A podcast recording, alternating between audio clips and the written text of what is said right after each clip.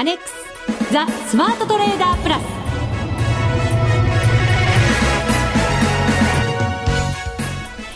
こんにちは内田まさです。この時間はザ・スマートトレーダープラスをお送りしていきます。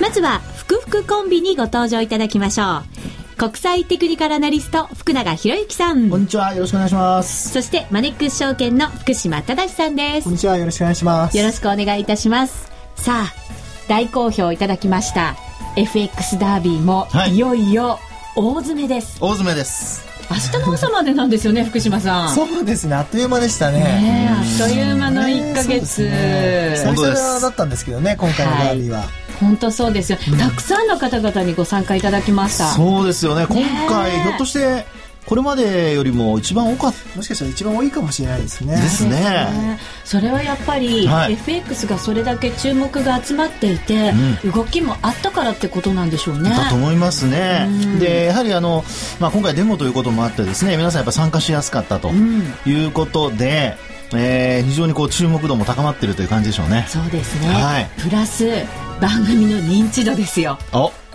来ましたね。内田さんの力ですねやっぱり。いやいやそんなことないですよ。内田さんやっぱりほらあのサプライズをいっぱいね出してくれるから、ね、確かにね。嫌なサプライズ多いんですけど、ね、いやそんなことないでしょね、はい、でもあのリスナーの皆さんと、やっぱりここまでタッグを組んでやってきた甲斐がありましたよ。本当ですね、これだけの方に参加いただいて本当に感謝申し上げます、はい、ありがとうございました。はい。いよいよだから明日の朝でもう終わりですから、はいあと12時間ぐらい？うん、いや本当そうですね。はい。そうですよね。残り12時間皆さんはどんなトレード生活を過ごされるんでしょうか？トレード生活ですか？トレード生活、はい、トレード時間？ぐらいにしときましょうか。はい。さあ今日はそんなアドバイスもたくさんいただきながらお送りしていく30分となります。はい、そうですね。はい、はい、ぜひ皆さんも参考にしていただければと思います。私のトレードはあんまり参考にしないでください。それもうなんかすでに分かっちゃいました、ね、いやいやいや。まあまあまあまあね。そうですね、はい、はい、おとなしく番組進めていきたいと思います。この番組を盛り上げていただくのはリスナーの皆様です。プラスになるトレーダーになるために必要なテクニック心構えなどを今日も身につけましょう。どうぞ最後まで番組にお付き合いくださいこの番組はマネックス証券の提供でお送りしますスマートトレーダー計画よーいドン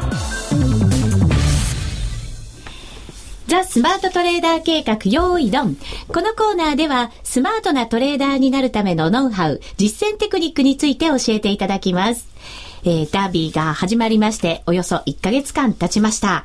えー、ここでは私のトレード検証も行っていきたいと思います。はい。まずは、先週から今週にかけてのマーケットの動き、振り返っていきましょう。はい。えー、この1週間も、ユーロの話題で持ちきりでしたね。そうですね。あのー、まあ、えー、先週末、そもそもその、まあ、あとユーロ圏のね、あの、財務省会議があったんですけども、まあ、そのあたりがちょっと、えー、期待に、こう、期待外れと言いますかね。はい、まあ、あの、具体的な、そのギリシャへの支援ということでは、まあ、まとまってはいるものの、その具体的な方策というのがあまり出てこなくてですね、うん、えー、マーケット、なんかこう、えー、団結してるというところも、ちょっと疑わしくなってくるような、まあ、そういう状況になりまして、ユーロがどんどんこう売られてしまうと。で、まあ今日なんかも103円台での推移にもね、変わってきてしまってますからね。そうですね。ユーロ円が今、103円63銭から67銭。はい。ずるずる本当にこう、ちょっとしたこう、なんていうんですか、停滞期みたいなものもありながら、またストンと落ちて、ええ、停滞期があって、ストンと落ちてと。そうですよね。で、やはりですね、ここで皆さんにちょっと、まあ、えー、考えていただきたいなと思うのは、まあ、要はその、過去の価格から見ると、例えば103円とか104円ですね。今お話して、あの、内田さんの話にあったように、停滞期というか、まあ、あの、えー、同じ価格でとどまってる時間帯がありますよね。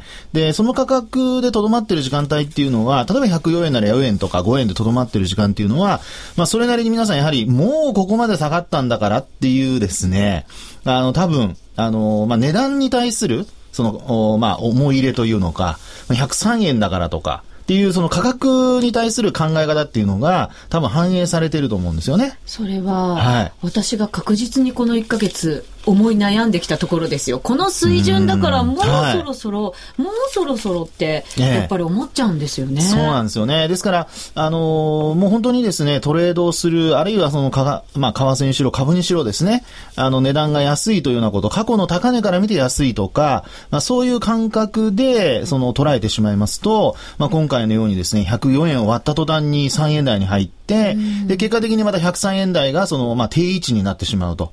まあ、これ株でもよくあることですけども、えー、まあ、今回、やはりそのあたりで、ひょっとするとですね、あの、ユーロ、まあ、えー、好きな通貨という話ではあったんですけれども、ユーロ円でトレードされた方、まあ、安くなったと思って買ったところが、まあ、下に持っていかれたりだとか、というようなことがですね、えー、まあ、ちょっと考えられるかなと。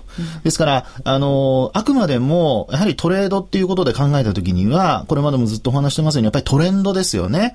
あの、まあ、下落トレンド、下降トレンドにあるときには、そのトレンドに逆らわないと。で、えー、買うとしたときには、やはりそのトレンドが転換したという確認ができてから買いましょうという話を、あの、再三しているかと思うんですが、はい、まあ、そのあたりがですね、えー、結果的に、えー、まあ、吉と出るか、強と出るか。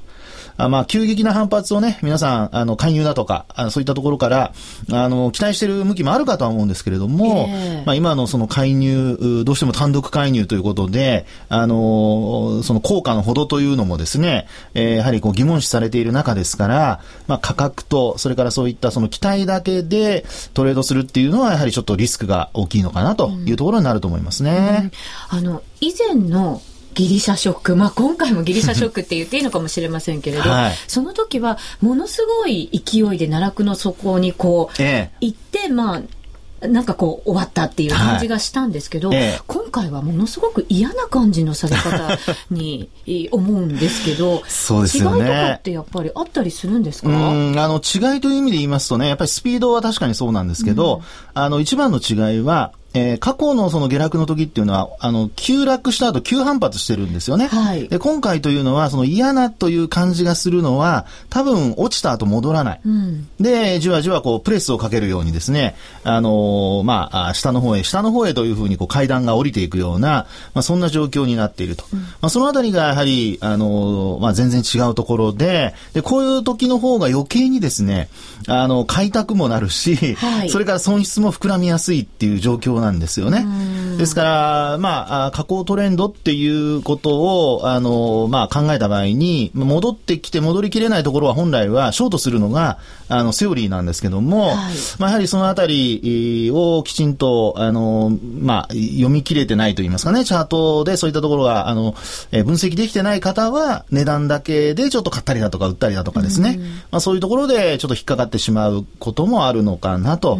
まあ、ですから今回はそういうふうに階段状にというか、今内田さんの話にあったようにじわじわ落ちてきている。まあ、ここをですね、あの、十分、頭に入れて、えー、トレードする必要があるんじゃないでしょうかというところですよね。はい。そのユーロに注目も集まってましたけれども、昨晩まで行われていました、はい、まあ朝までと言ってもいいのかもしれませんけれど、FOMC がありました。はい、で、こう予想通りツイストオペっていうんですか、ええ、あれの、実施が発表されまして、はい、そこはまあ予想通りだったというふうに大方言えるのかもしれませんけれど、ね、景気の見通し、経済の見通しが随分厳しいんだなっていうのを改めて実感される内容になりましたよね。そうですね。あの、まあ、これまで、まあ、ある、その、アメリカのエコノミストですけども、が見たところでは、えー、これまで最大限のあの、表現だったんじゃないかと。要するに悪い方でっていうことですけどね。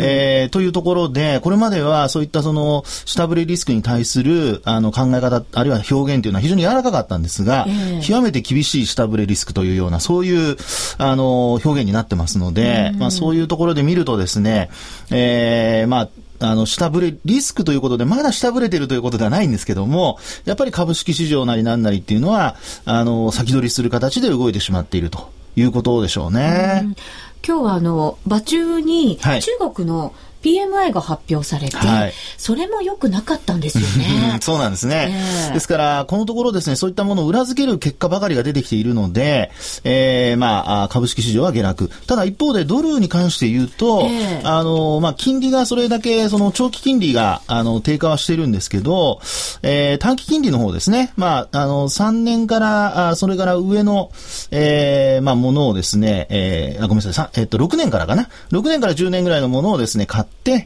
で、それ以下のものをまあ売るというですね、まあそういうのがツイストオペ、オペレーションツイストと言われるものですけども、はい。まあそれによってですね、やはり短期金利、まあ日本との差がそれほど大きく、うまあごめんなさい、縮まるんじゃなくて逆に広がったということで、あの、ドルがちょっと買われるような状況になってですね、はい一旦は上昇して、まあ、それでもやっぱり77円届かなかったんですけども、そうですね。はい。まあ、そんな状況ですよね。うん今、ドル円が76円50銭から51銭ですから、はいえっ、と、今日の朝方には77円に、まあ、近づく場面がありましたけれども、ええやっぱり上は重いんだなって感じはしまそうですしたね。よね。で、ちょっとですね、あの、まあ、これはうん私の単なる試験なんですけど、ええ今回確かに FRB は QE3 やらなかったんですが、あの、これやっぱり殿下の報道で多分取ってあるんじゃないかと思うんですよね。ですので、もう本当に株も下落する、あるいは何かしらその悪い状況になってきたとなると、あの QE3 っていうのを、まあ、突然発表するってことも考えられるかと思うんですね。だからそうなると、これ今のドルがさらに下落するってことも考えられるので、はいあの、まあ、今回のその QE3 がなかったことで、多少そのドルが戻してはいるので、ここで反発というふうに考えるかもしれませんけども、そこはですね、ちょっと慎重に、あの、見ていった方がいいんじゃないかなというふうには思いますね。なるほど、はい。ちょっとこう世界的に景気の減速っていうのが嫌な感じで、なんかこう雲行きを怪しくしてるような感じですよね。そうですよね。なんかね、全部の通貨、あるいは株、そういったものが下がるっていう状況で、まあちょっと円だけがね、まあ消去法で買われてるっていう形ですから、えー、ちょっと注意をしていかないといけないかなと。まあ特に為替のトレードしてる人は注意が必要ですね。はい。えーさて現在、ユーロ円が103円48銭から42銭ということで、じりじりちょっと嫌な感じの下げになってきてますね。先ほど、ドイツの PMI が発表されて、はい製造業の方が50、これは予想を下回っていて、サービス業の方も50.3で、これもまた予想を下回ってるということですから、はい。やっぱり世界的になんか嫌な感じがしますよね。うんですよね。ですから、やっぱりちょっとですね、あの、景気の、その、まあ、後退から、こう、リセッションっていうのがですね、はい。えーちょっと意識され始めて、で、特にあの、今回ね、さっきの内田さんの話にもありました、中国、アジアでの、その、牽引役としての中国の PMI なんかがちょっと下がってきたとなりますと、これやっぱり日本もね、最近、あの、中国での収益というのが非常に企業の方でも多いですから、まあ、そのあたりちょっとやっぱり株に関しても、あるいは企業業績に関しても、はいちょっと注意が必要ってことにはなりそうですよね。そうですよね。9月の決算なんかがやっぱり注目集まってきますから、はい為替がこれだけやっぱり触れちゃってると、またこう、業績に対する懸念なんかも、はいやっぱり考えなきゃいけなくなってきますもんね。そうなんですよね。ですからもう当初言われていた V 字回復、これがね、どこまで本当にこう実現するのか、えー今回のやっぱり中間決算の発表っていうんでしょうかね、10月以降の、あの、まあ、企業に関してはそうですし、あとはそのアメリカの景気悪くなった時に、まあ、QE3 とまでは言わないまでも追加の策を出すなんてことになると、これまた円高になる可能性が出てくるので、はいちょっと本当にですね、なかなか厳しい状況ではありますよね。そうですね。はい福島さん、まあ今週にかけての個人投資家の方ってどんな動きだったんでしょうね。うんあの、まあ、ドル円に関しては、やっぱりその、75円台後半95銭ってああったと思うんですけども、ええ。あそこに今近づいてきているところでやっぱりあのドルを、まあ、大きくあの買っているところで、まあ、ロングの持ち高が今ちょっと増えているような状況にあるのかなと。うん。で他の通貨ペアに関してはあのドドルがもうだいぶこうずっとこここうすなんそのそのちょうど76円前後で下げ渋ってるので、ええ。まあ、あの投資家としてはまあその辺がラインでもちろん介入の可能性があるからとかってあるんですけども他のクロス円ですよね。んなんかどうもこうトレンド的には完全にどの通貨ペアも完全に下落トレンドになっていて、ええ。ちょうどこう、米ドルはもう昨年から下落トレンドで、やっとこう、他の通貨ペア、通貨も下落トレンド、まあ、円高方向に、えーなってきたっていう状況なので、なんか少しこう、怖いというか、特に5ドル円なんて、あの、今日76円台入ってますけども、はい。今まではもうこの水準になると、ここ数ヶ月前ですと、急にロングが膨らんだりしてるんですけども、ええ。ちょっとこの70円台っていうのも、ね、あの、安いっていうような状況じゃなくなってるのかなと。本当ですよね。そうですよね。もう間もなく75円台に入ろうとしてますですよね。これはちょっとすごいもし万が一そのオーストラリアの方でその利下げなんていう話になった時には、非常に大変なことになりそうだなっていう気がしてます。そうですよね。オーストラリアに限らずね、ヨーロッパもその可能性もありますからね、注意必要ですよね。はい。という中での私のトレードですが、やっと来たと思ってますか？いや、前振りがだいぶ長かったかなという気もしますけねちょっと逃げてたんですけどね。あの、今週はですね、すいません。私、全然、あの、実はトレードが、えーやらなかったんではなくて、できなかったんですね。自分のポジションに苦しめられていまして、全然身動きが取れず、ええ結果ですね、私、ロングポジションでやっぱり攻めてたんです。停滞こうしてる時に ロングで入り、もうそろそろだろう、もうそろそろだろうと思いながら。やってしまいましたね内田さんはいやってしまいましてですね、はい今回は大きな損失を出してしまいました。大きな損失。はい。えーはいいわゆる強制ロスカットというものにですね。これはやってしまいましたね初めてですね本当ねそうですね。ちょっとゾッとしましたけれども。いやいや、まあ何事も経験ですよ。ね。これデモトレードでよかったとう。んそうですね。はい今、新たなポジションを持ってますので、そこで残り12時間頑張ろうかなと。残り12時間。はい、頑張ろうと思ってます。これちょっと今円高傾向ですからね。はい。はい。あの、ちゃんとショートしてます。あそうですかはい。はいちなみに、オージーのショート。あーそれは素晴らしいですねは持っていますので、ちょっと今、熱くなってますけどもね。はい。それでちょっと内田さんチャート見て、あの声が上ずっちゃったようそうなんですはい一瞬止まりましたもんね。そうですね。その上ずったところでこのコーナーを締めておこうかなと思います。あの、福島さん、今週の評価ですが、福島さんにいただかなくともですね、0点ということで、で、自分申告をですね、えーさせていただこうかなと、あの、深く深く反省をしてまいりましたので、はいお許しをいただきたいと思います。わかりはい。以上潔いですはいありがとうございます。そう言っていただけるとちょっとほっとしましたが、以上、スマートトレーダー計画、用意ドンでした。FX なら、マネックス証券の FX プラス。現在、FX のサービスを提供している会社、世の中にたくさんありますよね。そんな中、マネックス証券の FX 講座が堅調に増えていると聞いています。なぜたくさんある会社の中で、マネックス証券が FX トレーダーに選ばれるのか、私なりに検証してみました。まずは取引コストについて、取引コストといえば、取引手数料とスプレッド。マネックス証券では、もちろん取引手数料は無料。米ドル円のスプレッドは原則2銭と低コスト。しかも、1銭通貨単位から取引できるため、初心者の方にも優しいです。気になる取引ツールはとても使いやすく、投資情報も満載で、携帯電話やスマートフォンからの取引機能も充実。もう言うことありませんね。さらに皆さんに朗報。今なら、新規口座開設最大23,200円プレゼントキャンペーン実施中。FX を始めるなら、マネックス証券がおすすめです。口座開設のお申し込みは、パソコンや携帯電話から、マネックス証券で検索。今すぐお申し込みを。FX は予託した証拠金額より多額の取引を行うことができるレバレッジ取引であり、取引対象である通貨の価格や金利の変動により、予託した証拠金額を上回る損失が生じる恐れがあります。お取引の前には必ず、契約締結前交付書面の内容を十分お読みになり、リスク、手数料などをご確認ください。マネックス証券株式会社、金融商品取引業者、関東財務局長、金賞第165号。ザ・スマートトレーダープラス。今週のハイライト。ザ・スマートトレーダープラス今週のハイライトです。ダービー参加者の皆さんのランキング発表していただくことにいたしましょう。それでは福島さんお願いします。はい。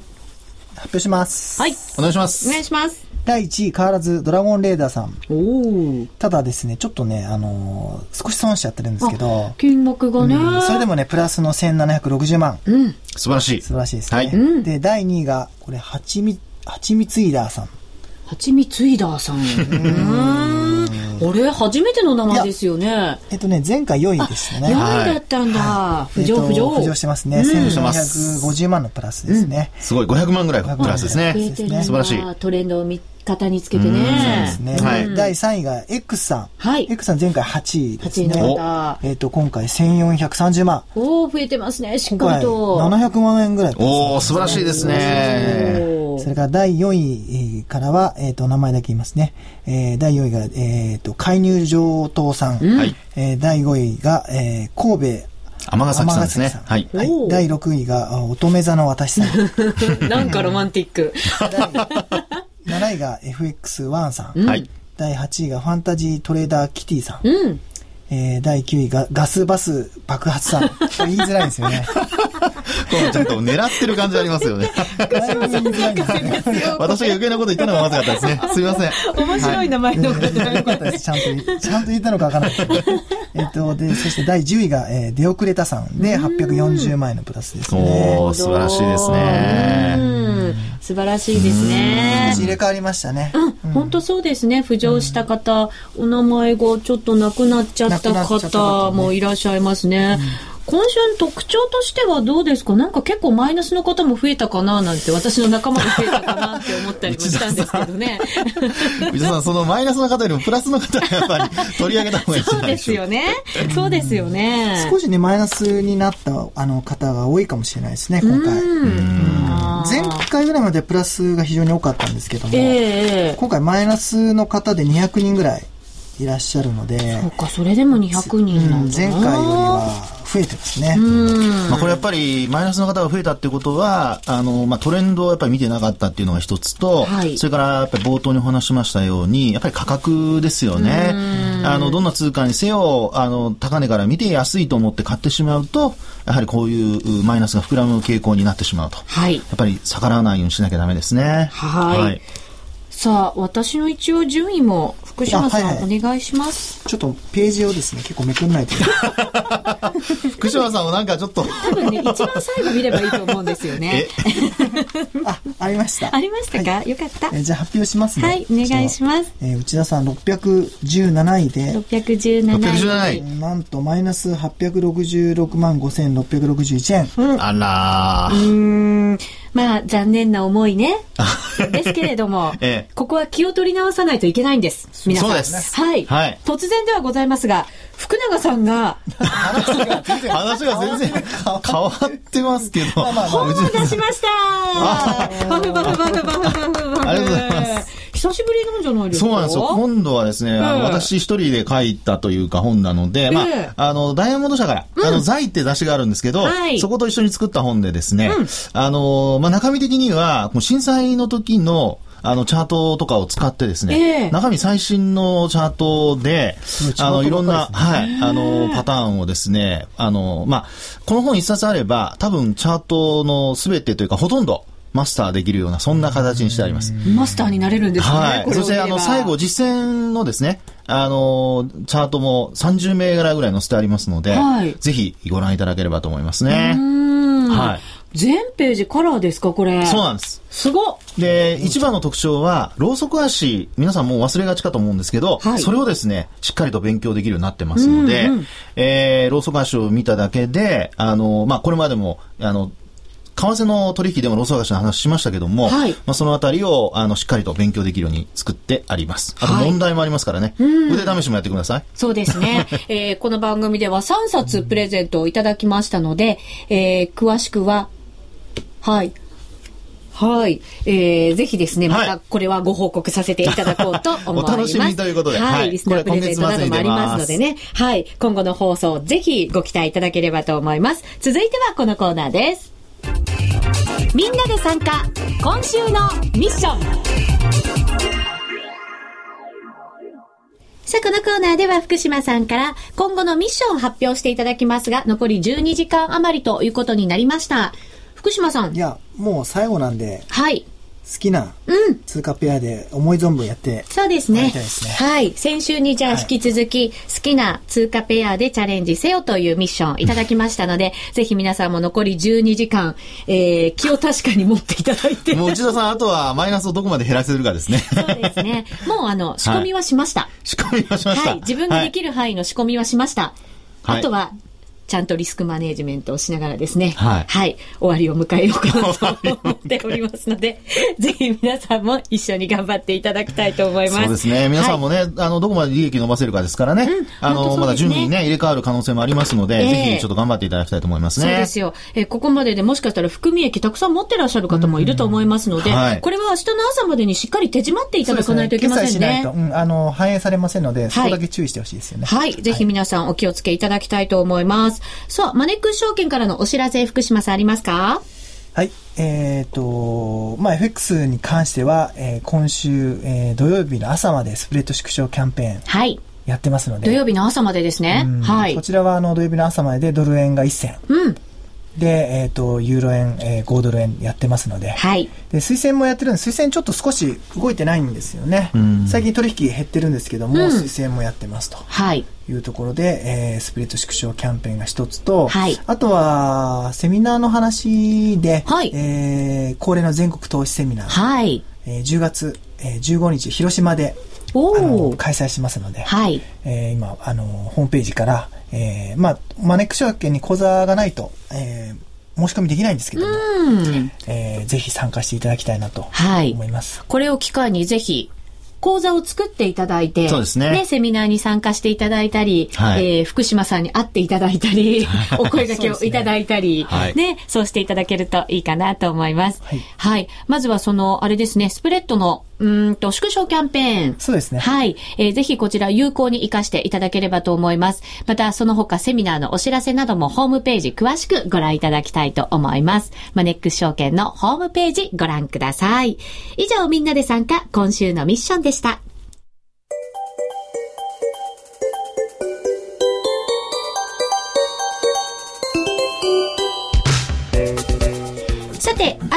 間に番組もお別れのお時間が近づいてきました。ちなみにあの、12時間、ここれから12時間後のスケジュールってどういう形？スケジュールですか、バッチリ開けてありますよ。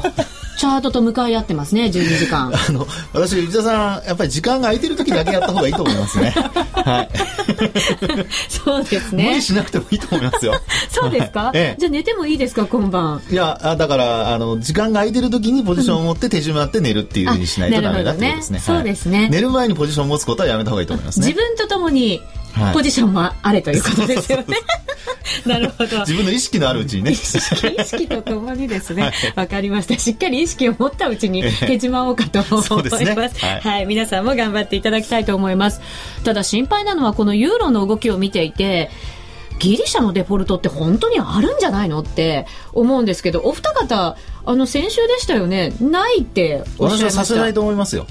はい。それは変わってません。ないと思うんですけども、うん何が起こるか分かりませんよね。この世の中ね。そうですよ。福島さん、うまいこと言いますね。逃げましたよ。ないですよねうんでもこれデフォルトなんてことが万が一あった場合っていうのはリーマンショックよりやっぱり大変なことになったりするんですか？これはもう前回も私もお話ししましたけど、ええ。本当にデフォルトになったら、もうとんでもないことになりますので、まあその際には、それこそ、あの、リスクヘッジをして、まあ、本当にそうなりそうになったら、リスクヘッジをしておかないと、はい。これ逆にダメですよね。あの、ないというから、あないから何もしないんじゃなくて、ええ。ないと思うんだけど、何かあると思ったら、そこでヘッジをしておくと。これがやっぱりリスクヘッジの手あの鉄則なので、何かあってからでは遅いですから、はいまあ、そのあたりはやっぱり、あの、日頃の、やっぱり行いということになると思いますね。準備ですね。そうですね、はい日頃の行い、準備、胸にしみる、耳に痛い言葉を最後にいただきました。はい。ぜひ皆さんも残り12時間、ダービー頑張ってくださいね。ということで、ここまでのお相手は、福島正と。福永博之と、内田まさみでお送りしました。それでは皆さん、また来週また来この番組はマネックス証券の提供でお送りしました。